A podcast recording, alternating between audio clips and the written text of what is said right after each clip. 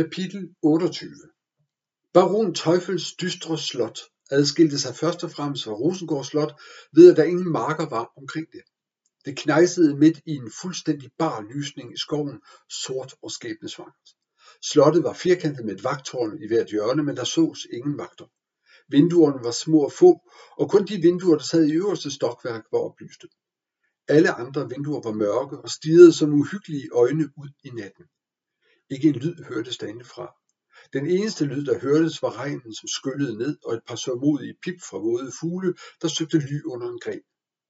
Vi havde rejst hele dagen og var gået til fods den sidste time for at kunne nærme os slottet usete og skjule os i skoven.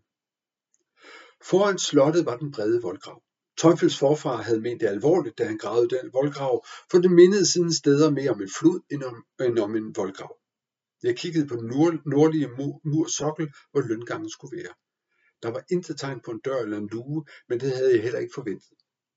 Det er tid. Det er bedre at starte nu, endnu inden baronen er gået til hvile, for jeg er sikker på, at han ved hver aften ved sengetid træffer sine forholdsregler mod udbudende gæster. Hvis vi er heldige, er disse forholdsregler ikke truffet endnu, og det vil øge jeres chancer for at finde ind i, vej ind i slottet uden at blive opdaget. Jeg tjekkede en sidste gang min taske, og både reb, kniv, fakkel, syresvamp og nøgler lå, hvor de skulle. Så begyndte de, vi at tage vores tøj af, stykke for stykke. Til sidst stod vi alle tre i vores undertøj. Jeg var glad for, at det var mørkt. Vi sneg os afsted med vores pakker pakket ind i en stor bylt og taskerne dinglende ned for skuldrene.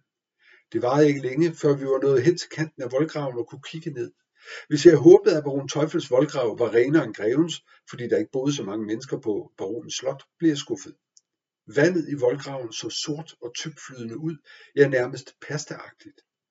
Det var meningen, at Jens og jeg skulle krydse voldgraven først, og derefter kaste et reb over til Agnete, der så skulle komme over ved hjælp af rebet. Vi hoppede modvilligt i det utiltalende vand og gav os til at svømme. Da Jens havde tøjet, nåede jeg først slottets smalle sokkel og kravlede op. Lyden af mit raspende og forpustende og åndedrag overdøde i første omgang det udbrud, der lød fra Jens, som var så nået cirka midtvejs. Men så hørte jeg ham desperat råbe om hjælp. Paul, hjælp! Der er noget, der er noget i voldgraven. Jeg stirrede ud mod ham, og nu så jeg, at der stak nogle mærkelige blege, tynde stænger op ad vandet. Og de bevægede sig, de lukkede sig sammen og åbnede sig hele tiden, mens de afsøgte det nærmeste område omkring sig. I et forfærdeligt øjeblik gik det op for mig, at det var fingre. Voldgraven vrimlede med valgende hænder, der stak op af vandet og greb fat i alt, hvad der befandt sig i det. Som uhyggelige snegleagtige tingster famlede de uafhørligt og blindt omkring sig, og flere af dem havde allerede fået fat i Jenses lange hår. Desperat kiggede jeg mig omkring for at se, om der var noget, jeg kunne bruge som kasteskyts, men den smalle stribe land, jeg sad på, var blottet for løse genstande. Og jeg turde under ingen omstændighed hoppe tilbage i vandet for at hjælpe Jens. Det ville blot betyde, at vi begge blev trukket ned. Det så sort ud, Flere og flere hænder med deres lange fingre dækkede Jens, og de hæv og slid i ham for at trække ham ned under vandet. Jeg turde slet ikke tænke på, hvad der ville ske, hvis det lykkedes dem. Hænderne havde fuldstændig stanset Jenses fremdrift, og han måtte bruge al sin styrke på at holde sig oppe. Jeg skar tænder af frustration. Her hjalp kun en riffel eller et reb. Et reb? Jeg åbnede hurtigt min taske, og der lå rebet og grinede op til mig. Jeg greb det og kastede det ud til Jens. Jens, rebet, tag fat i det. Tag fat i rebet, så trækker jeg dig ind, råbte jeg så højt til Ture. Baronen sad måske, eller måske ikke, oppe i sin stue, men der var ingen grund til at tage chancer. Jens hørte mig og greb panikslagent ud efter rebet. Med sin ene hånd fik han fat i det, men det var der adskillige hænder, der også gjorde. Og hænderne begyndte at trække i rebet for at flå det ud af mine hænder. Det var en absurd tårtrækning. Undersøgelske mennesker, eller hvad det nu var, trak den ene vej, og jeg stod ene mand og trak i den modsatte retning, og præmien var Jens. En sagte vislen afbrød mine betragtninger og bragte mig bræt tilbage til virkeligheden. Endnu en vislen.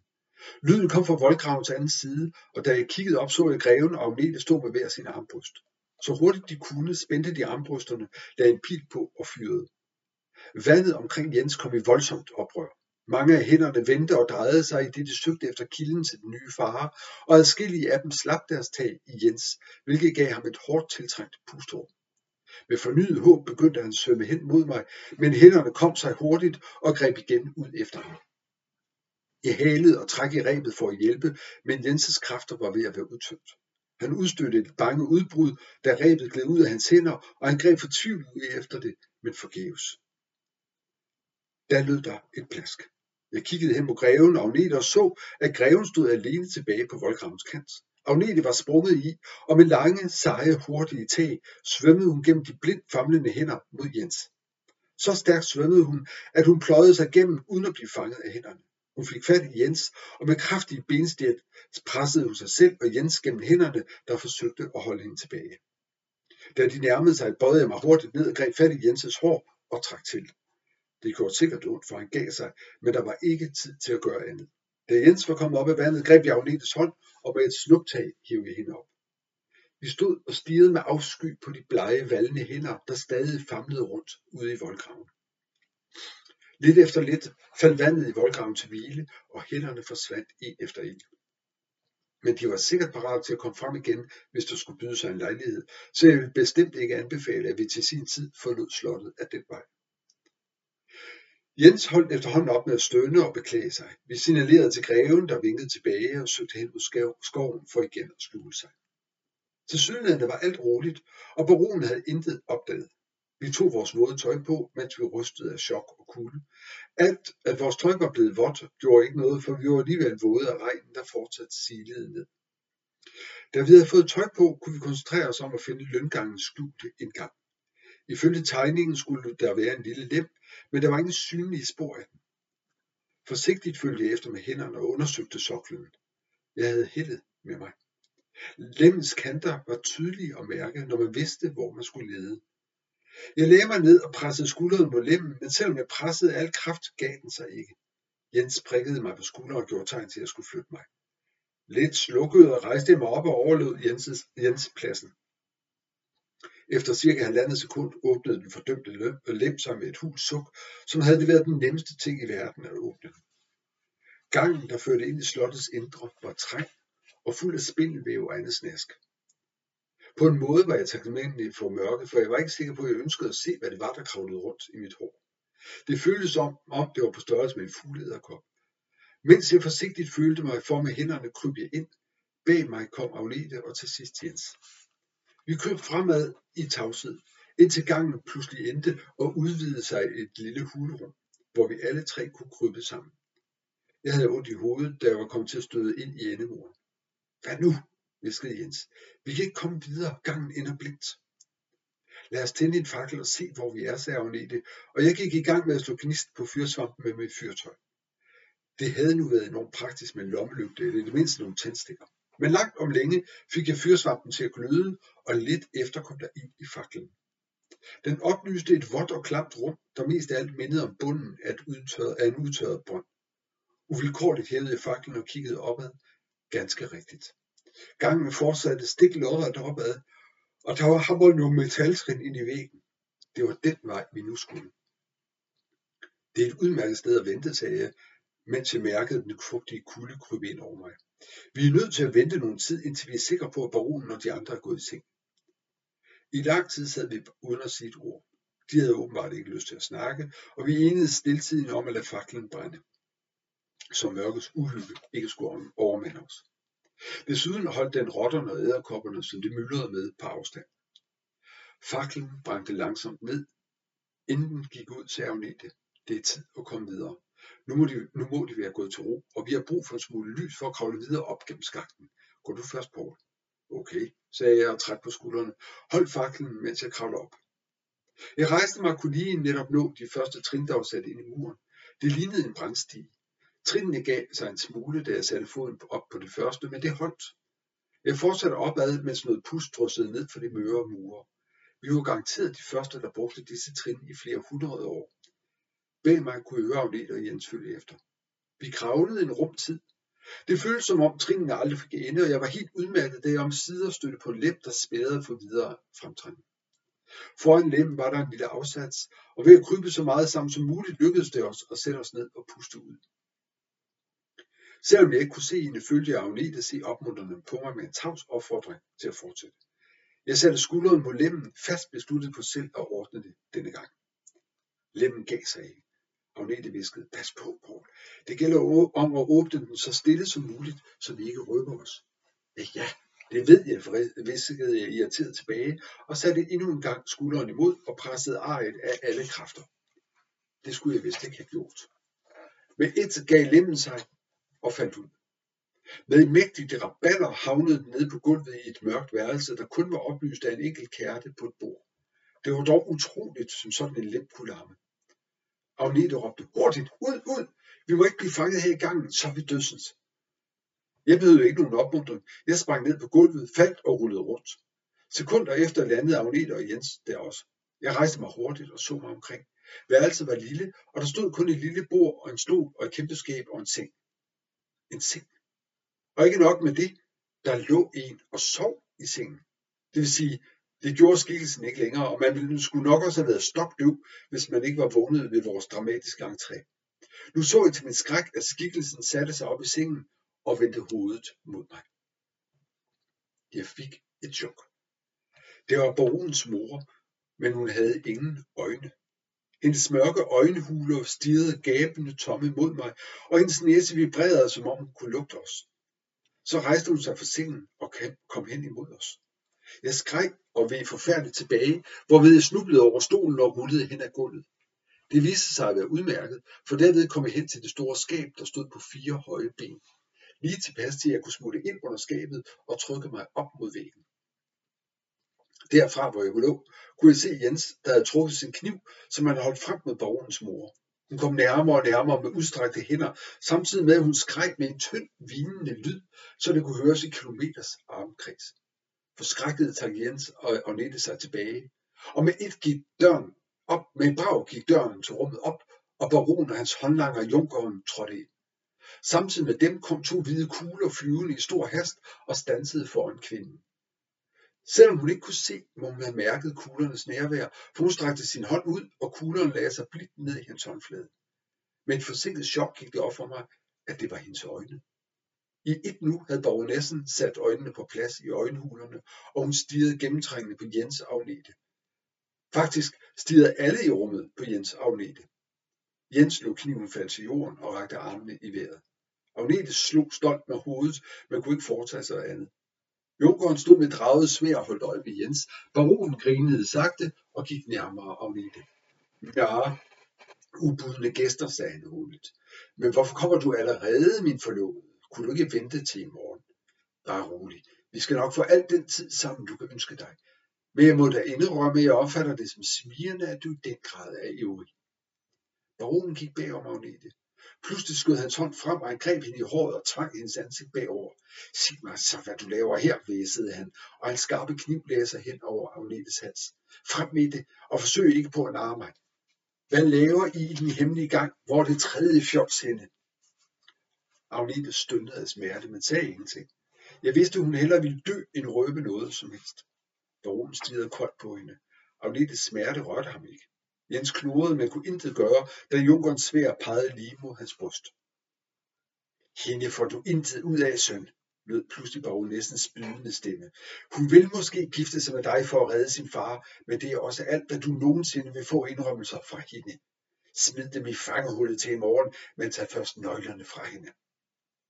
Jeg vil vide, hvor den tredje er, og jeg vil vide, hvor nøglerne, som jeg har hugget fra mig, er sagde baronen truende, og jeg har metoder til at få dig til at tale, min fine kommende brud. Metoder, der vil få dig til at ønske, at du aldrig var født. Hans ansigt var ildrødt af raseri, og kniven dirrede i hans hånd. Agnete sad stadigvæk ingenting, men nu blandede Jens sig. Lad hende være din feje slyngel. Agnete har ikke nøglerne, dem har greven. Det var meningen, at vi skulle liste os ned og sænke vindebroen, så greven og hans mænd kunne komme over så ville greven tage dig til fange og åbne dit brevkammer. Hvad Paul angår, så har han så medtaget af Mosekonens iler, at han ikke kunne tage med os. Baronen sænkede kniven og slap om lidt. Godt. Nu kan I jo tilbringe natten i vores gæsteværelser allernederst. Og hvad angår din far, så håber jeg, at han allerede er klædt på med bryllupstøjet. For biskoppen kommer i morgen, og så skal vi to giftes, min tøs. Baronen smilede grumt. Afsted med den, Junker. Liggende under skabet kunne jeg se Junkeren bøje sig ned og tog Jensens kniv. Et kort øjeblik frygtede jeg, at han ville få øje på mig, men han rettede sig op og skubbede hårdhændet Jens hen mod døren. Baronen tog et fast greb om Nettes arm og trak afsted med hende. I døren vendte han sig om og sagde til sin mor, Mor, send dine øjne ud. Vi kan aldrig vide. Jeg skal få junkeren til at holde vagt ved Vindebroen, men du må tage dig af løngangen her, så der ikke kommer flere ind den vej. Selv ved jeg tænde lys i værelserne og holde vagt. Så gik han, og, så gik han og det, dog først efter at han havde kontrolleret, at jeg ikke sad inde i skabet. Hans støvlesnuder var ikke mere end 10 cm fra mit ansigt. Stilheden sænkede sig, og jeg lå musestille og lyttede. Der lød to sagte svup, der bragte næsten tog sine øjne ud af deres huler, men jeg kunne gudskelov ikke se det. På den måde kunne hun holde vagt hele natten. Ganske smart, men uhyggeligt. Det betød, at jeg måtte holde godt øje med de to øjne, der sagtens skulle gemme sig i mørket. Men når galt skulle være, var det, der var sket, måske ikke det værste. For det første forventede baronen ikke, at der var flere i slottet end Agneta og Jens. For det andet var Junkeren nu beskæftiget med at holde vagt ved Vindebroen, og ville derfor ikke kunne holde vagt inde i slottet. Ikke dårligt. Men nu galt det selvfølgelig om at komme uset ud herfra og finde frem til brevkammeret, før baronen indfandt sig der. Jeg lyttede intenst, men kunne ikke høre andet end bagnæssens lette, takfaste åndedræt. Om ikke andet, så havde hun da et godt sovhjerte. Forsigtigt begyndte jeg at mave mig ud fra skabet, mens jeg hvert andet sekund gjorde holdt og lyttede. Bagnæssen sov videre. Jeg rejste mig op millimeter for millimeter og listede på trådspidserne hen mod døren. Døren stod på klem, så hendes øjne kunne komme tilbage igen, og jeg kunne nemt smutte ud. Vel udenfor træk jeg vejret dybt og lettet. Baronen måtte have tændt nogle lys på vej ned igennem til fangehullet, for hister her hang der fakler i holder på væggen. Korridoren var øde. Fra kortet kunne jeg huske, at bagnæssens værelse vendte ud på den gang, der førte hen til riddersalen, og i den anden ende til trappen. Men hvilken retning, der førte til trappen, kunne jeg ikke huske. Fandt jeg trappen, ville den føre mig til hovedindgangen og til slottets nedre regioner. Jeg klappede mig på tasken, der hang over min skulder, og mærkede de tre nøgler. Så tog en af faklerne ned og gik hen ad gangen i den retning, som jeg håbede førte til trappen. Op ad gangens vægge stod der to ridderrustninger, præcis som på Rosengård. Dem tog jeg mig ikke af, men holdt i stedet skarpt øje med bagnæssens øjne. Jeg vidste egentlig ikke, hvad jeg ville gøre, hvis øh, de fik øje på mig, eller rettere hvad de ville gøre, men jeg var meget nervøs. En ting at have øjne i nakken, en ganske anden ting er det, at man ligefrem kan tage dem ud og sende dem afsted på egen hånd. En pludselig skramlen som en metal, der skuer mod noget andet metal, fik mig til at vende mig bræt om. Først kunne jeg ikke se noget ualmindeligt. Men så bemærkede jeg en bevægelse i en af de to rustninger, jeg havde passeret. Den bevægede sig. Langsomt løftedes den ene fod og blev sat foran den anden.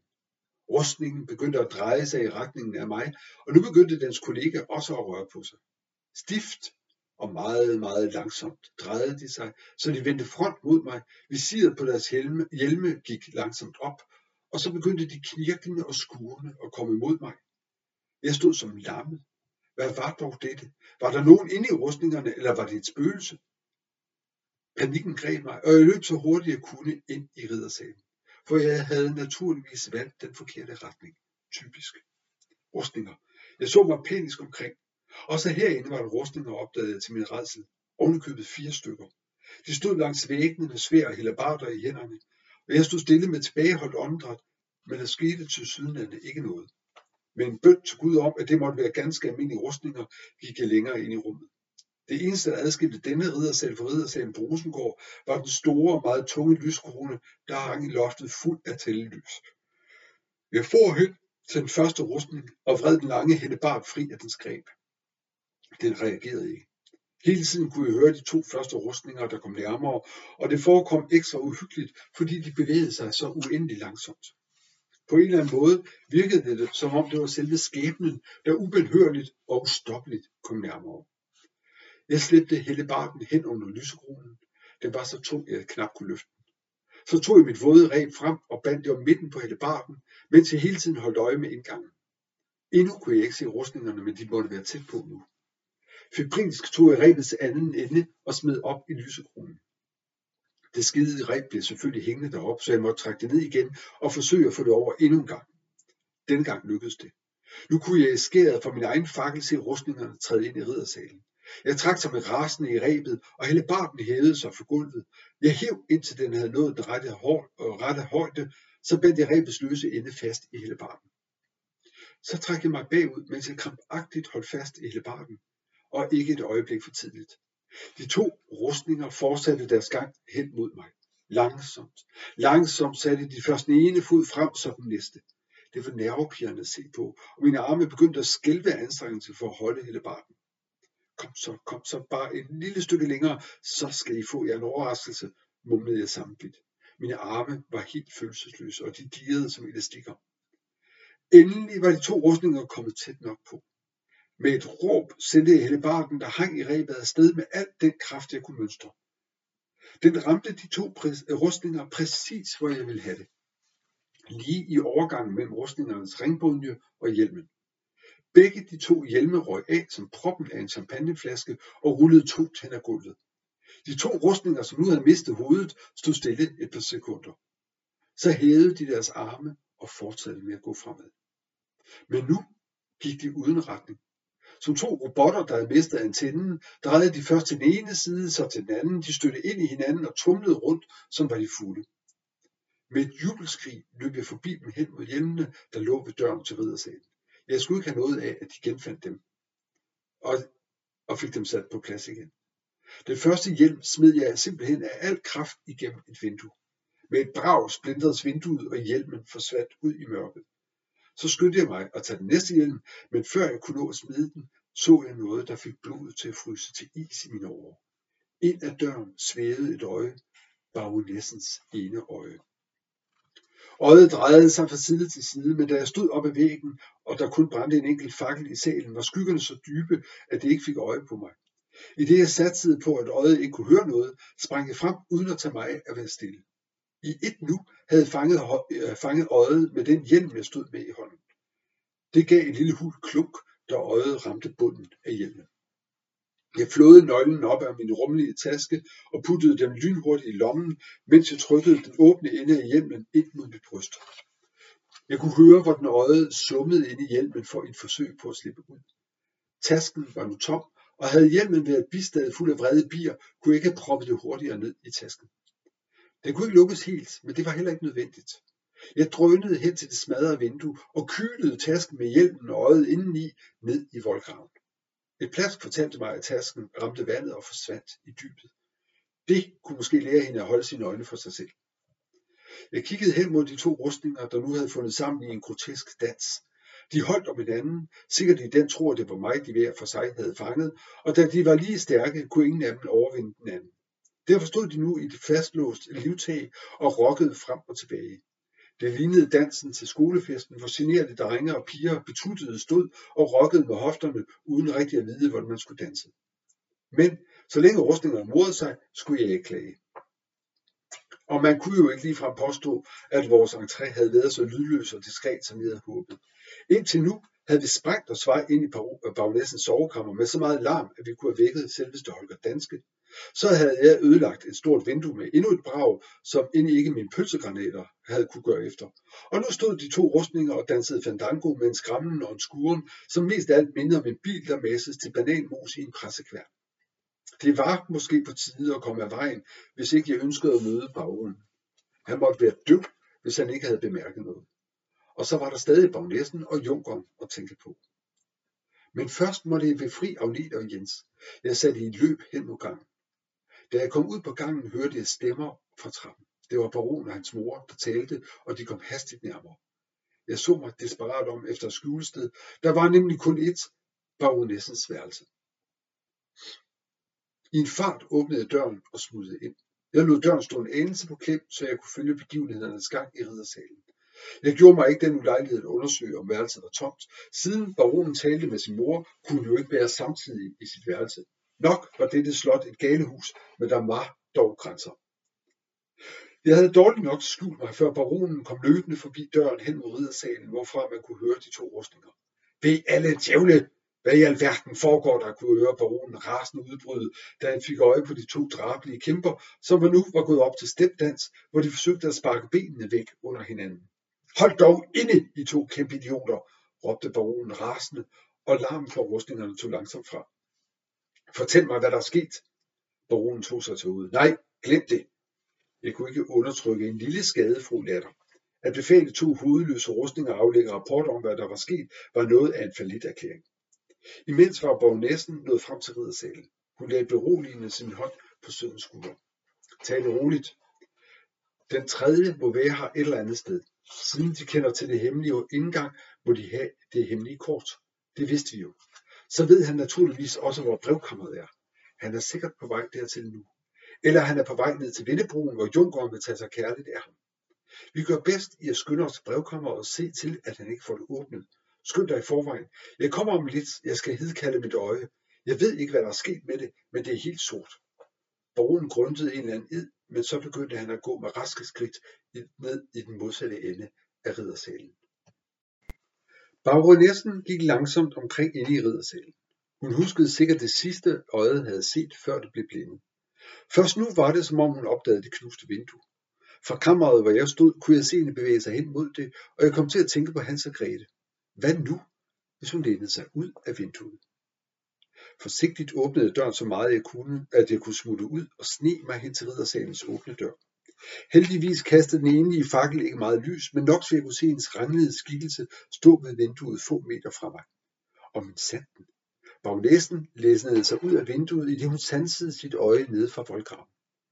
I to lange spring var jeg bag hende og greb fat om hendes magre, behårede ben. Puha, men der var ingen tid til fine fornemmelser. Jeg trak til, samtidig med, at jeg skubbede hende ud af. Bagnæssen gav et skingert skrig fra sig, og hurtigere end jeg havde troet det muligt, vred hun sig rundt og greb med begge hænder fast om vindueskarmene. Hun skreg igen, men denne gang af smerte, for de glasdumper, som sad tilbage i vindueskarmen, skar sig ind i hendes hænder, og hun måtte give slip. Det sidste, jeg så til hende, var hendes ene øje, der stirrede på mig med et indet had, og hendes mund, der var åbent i et lydløst skrig. Jeg hørte det dumpe splat, da hun ramte slottets fundament. Jeg havde ikke haft kræfter til at puffe hende ud i selve voldgraven. I stedet faldt hun direkte ned langs med muren og ramte slottets grundvold med hovedet først. Det så ikke rart ud. Hendes krop gled langsomt helt ned ad muren, som om den var uvillig til at slippe kontakten. Så slog kroppen en grotesk koldbøtte og faldt ud i voldgraven. I et nu blev vandet levende af de modbydelige blege fingre, der grådet stak op af vandet og denne gang gjorde byttet ikke modstand. Bagnæssens krop blev trukket ned under vandoverfladen, og et stykke tid var vandet meget uroligt. Så stillede bølgerne og krusningerne af, og vandet blev igen blikstille. Jeg havde kvalme, og min knæ rystede, da jeg chokeret trak mig væk fra vinduet. Nok brød jeg mig ikke om bagnæssen, men alligevel. Jeg vaklede ud af riddersalen med kurs mod trappen. Jeg trængte til at snakke med Jens Agnete, men først måtte jeg selvfølgelig befri dem. Baronen var på vej til brevkammeret, og junkeren sad vagt ved vindebroen. Derfor måtte vejen til fangekælderen være ubevogtet. Jeg spildte altså ikke tid med at skjule mig, men løb så hurtigt min rystende ben kunne bære mig ned ad trappen, til jeg nåede helt ned i den dybeste del af slottet. Fugten trængte ind alle vegne, og der var råkoldt. Eftersom jeg kunne huske kælderen for grevens kort over slottet, fandt jeg hurtigt fangehul. Det var en dør i kælderens allerinderste rum, kun låst udefra med en enkelt lås, som let kunne skydes fra. Døren førte ind til et stort rum med fugtige og klamme stenvægge, rådent halm på gulvet og store, solide jernringe muret ind i væggene. Jens Agnete modtog mig, modtog mig med smil og højrystet bifald, da jeg trådte ind. Agnete faldt mig om halsen. Åh, hvor var det godt, du undslap. Det var meget snedigt af dig at gemme dig under skabet, da du hørte baronen komme. Jens smilede bredt til mig. Så gav vi hinanden et rigtigt knus. Det gjorde godt at mærke Jenses stærke arme igen. Men Agnetes og Jenses glæde var hurtigt overstået, da de opdagede, at jeg ikke havde nøgler med til at løse de lænker, som holdt dem lænket til ringene i muren. De havde hver en jernring om halsen, og solide jernkæder sikrede, at de ikke løb nogen steder. Baronen var ikke en mand, der tog chancer. Han havde formodentlig oplevet mere end en gang, at hans kommende brud var stukket af før brylluppet, og det havde han ikke lyst til at opleve igen. Jeg måtte have fat i nøglerne, men hvor var de? Junkeren har dem, sagde Jens, men hvordan får vi fat i dem? Junkeren sad sikkert og holdt vagt ved vindebroen med skudklar armbryster liggende. Jeg vidste fra kortet, at der bag vindebroen var et jerngitter. Både vindebro og gitter kunne kontrolleres fra et lille rum oven over portåbningen. Rummet var lukket med en svær lem, og man kunne kun trænge der ind på alle fire. Men inde i selve rummet kunne to til tre mand stå oprejst, og det var også nødvendigt, for det krævede mindst to mands fulde styrke at hæve og sænke broen. Herfra kunne man også skyde på indtrængende fjender, hvis det lykkedes dem at trænge over vindebroen, og man kunne samtidig stå i sikkerhed og holde øje med voldgraven på slottets forside. Junkeren måtte sidde i det rum. Lydløst læste jeg op ad trappen, og i stedet for at fortsætte helt op til det øvre stokværk, hvor riddersalen lå, drejede jeg til højre og kom dermed ud i slottets indre gård, der henlå i mørket. Regnen fossede stadig ned, og gårdspladsen var et stort elte, men jeg nød alligevel at mærke den kølige, rene luft, efter at have været indåndet kælderens klamme og indelukkede dunst. Jeg kunne svagt skimte den lille trappe, der førte op til rummet over gitteret. Lem var lukket. Jeg måtte på en eller anden måde få junkeren ud af rummet, for så længe han sad derinde, var det umuligt at få fat i nøglerne til fangehundets lænker. Jeg vendte mig op og gik ned ad trappen igen. I stedet for at fortsætte til fangehullet, drejede jeg fra og gik ind i det store køkken. Det var fuld af mad, der sikkert skulle bruges til brylluppet næste dag. Jeg undrede mig over, hvem der skulle lave al maden, da jeg jo ikke havde hørt eller set testefolk på slottet. Og på bordene lå der bunker af kål, kød og brød. Store gryder hang på kroge og tunge beholdere med vand og saft og olie stod langs med væggene. Mit blik stansede ved krukkerne med olie, og jeg fik en idé. Det tog nogen tid, men endelig var jeg færdig og kunne igen begive mig op ad trappen. Jeg var ved at blive særdeles godt kendt med den trappe. Regnen stod stadig nede i stænger, men det passede mig godt. Det betød, at junkeren ikke ville kunne høre mig, når jeg rumsterede uden for lem. Jeg bar en stor krukke fyldt med olie op ad trappen til gitterrummet og satte den lydløst ned. Så tippede jeg så lydløst som muligt krukken og hældte indholdet ud på den lille afsats ind af sprækken mellem lemmen og afsatsen, så olien langsomt gled ind i rummet. Jeg stansede op og lyttede på vagt over for den mindste bevægelse. Men regnen overdøde hver lyd, der måtte komme inden for rummet, hvor junkeren sad. Jeg lod den tomme krukke stå og løb tilbage til hovedtrappen, hvor jeg havde stillet en tændt fakkel i sin holder. Jeg tog faklen, og i det skærmede ilden for regnen løb jeg over gårdspladsen og op til gitterummet. Der var stadig ingen lyd eller bevægelse derindefra, og i et kort øjeblik kom jeg i tvivl. Var junkeren virkelig derinde, eller sad han og lurede et helt andet sted? Jeg bad en kort bøn, bøjede mig over faklen, så regnen ikke skulle slukke den, og satte faklens flamme ned mod den fedtede olie, der flød på afsatsen. Olien brød med det samme i brand, og ilden fulgte strømmen af olie, der var sidet ind i gitterummet. Flammerne var egentlig ikke særlig høje, men olien havde bredt sig ud over hele gulvet, så det så farligere ud, end det var. Nu kunne jeg se på ildens baggrund, hvad der gemte sig inde i rummet. Junkeren var ganske rigtig derinde. Den kraftige regn havde forhindret ham i at høre og lugte olien, men nu mærkede han varmen fra flammerne, og jeg kunne høre, hvordan han sprang op med en id. Flammerne havde nået deres højdepunkt, mente jeg, for så meget olie havde der heller ikke været. Men de udgjorde egentlig ikke nogen trussel mod junkeren. Hvis han forblev, hvor han var, ville ilden sikkert dø ud, før den nåede ham. Men det vidste han selvfølgelig ikke. Han kunne kun se, at flammerne nærmede sig med foruroligende hast, og han handlede hurtigt. I et spring satte han over flammerne, kastede sig mod lemmen, som han fik åbnet. Ilden slikkede ham op af benene, og jeg kunne se panikken i hans øjne. Men der var også panik på min front. Jeg havde tænkt mig at spænde ben for ham, så han ville falde ud over trappeafsatsen og slå sig bevidstløs, men den lave indgang til rummet forhindrede Junker i at komme faren ud af rummet. Han var i stedet nødt til at stoppe op, bukke sig og nærmest kravle ud af lemmen. Jeg trak tøvende mit øh, ben til mig, som jeg allerede stod ud, og så mig panikslagen omkring.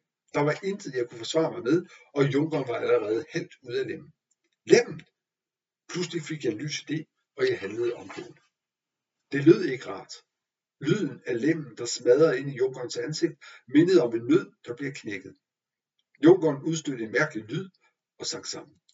Flammerne, der var ved at dø ud, fandt nyt håb, da de fik kontakt med hans tøj, og begyndte igen at vokse, denne gang med junkeren som brændstof. Det kunne jeg ikke tillade. Jeg greb junkeren under armen og fik ham trukket ud af rummet ved at tage nogle skridt tilbage. Et skridt for meget. Som jeg vist nævnte, var trappeafsatsen ikke særlig bred, og pludselig holdt den op. Med et hyl væltede jeg bagover og landede med et bump i sølet på gårdspladsen med den bevidstløse junker ovenpå mig. Med opbydelsen af alle mine kræfter fik jeg ham puffet væk. Han væltede tungt op på siden, mens han stønnede hult. Det var anden gang, at junkerens næse måtte tage imod. Første gang var, da pølsegranaten eksploderede lige foran hans ansigt, og det forekommer, at der også hans næse var forsvundet ind i hans ansigt siden dengang. Og ligesom første gang jeg så ham, synes jeg, at han havde en uhyggelig lighed med en slange. Der var nu tid til at fortabe sig i glæde minder.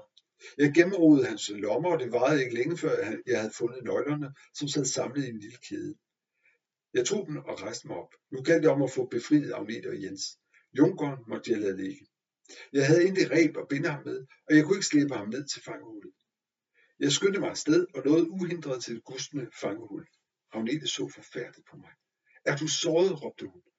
Men jeg gik øh, i det samme, med det samme i gang med at låse halsjernen op. Nej, det er Junkerens blod.